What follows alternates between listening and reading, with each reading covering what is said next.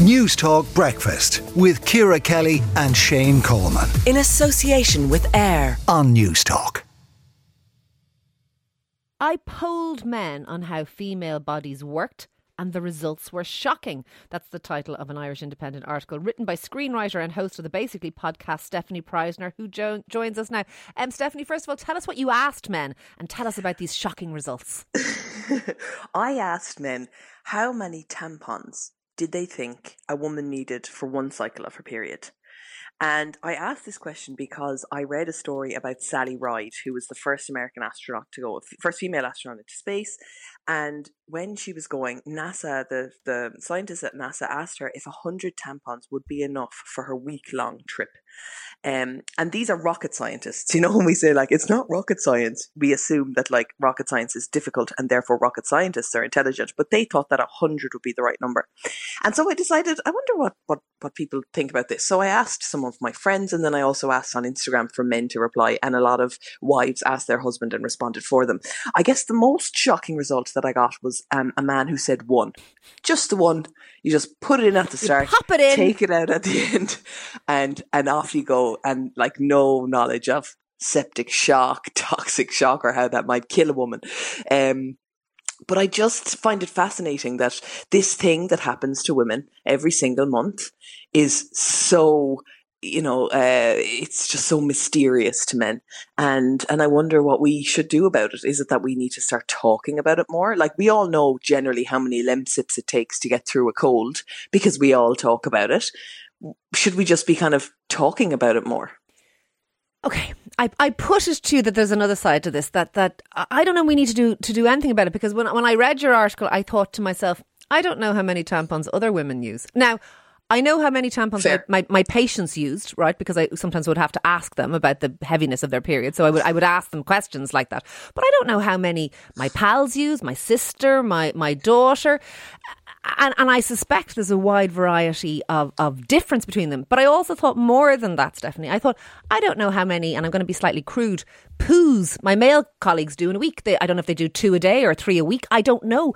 Nor do I want to? And I, I'm not sure that that is shocking. Do we need, I mean, I think it's very good that men know we have periods, that they understand how our bodies work, but do they need to know the minutiae of what we get up to in the toilet?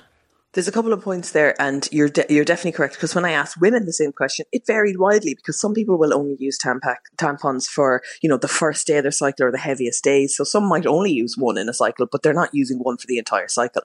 And you're correct. There is you know the, it's not that we need to share every single detail, but it was the the maths of what they were coming out with. The men, it was that you know, so some would say seven. And there were plenty of women who responded saying seven. But when I asked them what, where they got the answer from, it was that they thought you put in one in the morning, take it out the next morning, put in a new one.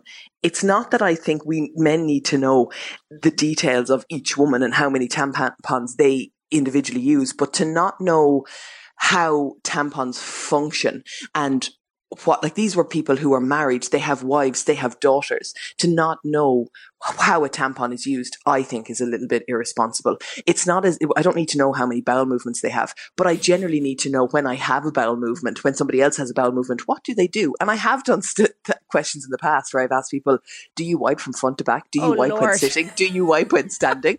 Because i'm interested in people's like how different things work. But but i do think that men need to understand how a tampon functions and what I, is. I suspect they do understand how it functions, as in where it goes, and and and, and the, the. But if they think one lasts for a week, then they don't. Yeah, of yeah, course okay. they know where it no, goes. No, no, no, and and, and I, I accept that, but but I, I I still come back to two things. One is do they need to know? And to like because it's it's someone else's bodily functions and not theirs. I mean i i was going to say something e- equally crude but i'm not sure i can. But anyway I'll, I'll, I'll stop myself. But do they need to know? And and is it that shocking? Because it's not like we go around telling them. But, well, you're, but you're saying we should I, are you?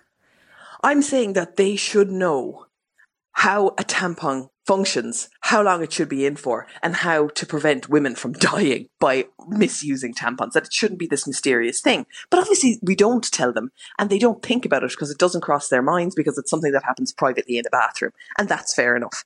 But I do think that the demystification of functional hygiene products is necessary. All right. Look, it's very interesting, and I suspect you won't hear it anywhere else because it's an unusual topic. But I, I, will ask my listeners what, what they think about all this. And thank you very much for speaking to us this morning on that. That is Stefanie Preissner, their screenwriter and host of the Basically podcast, and and occasional uh, presenter here on Newstalk as well. I should point out. Newstalk Breakfast with Ciara Kelly and Shane Coleman. In association with AIR. Weekday mornings at 7 on Newstalk.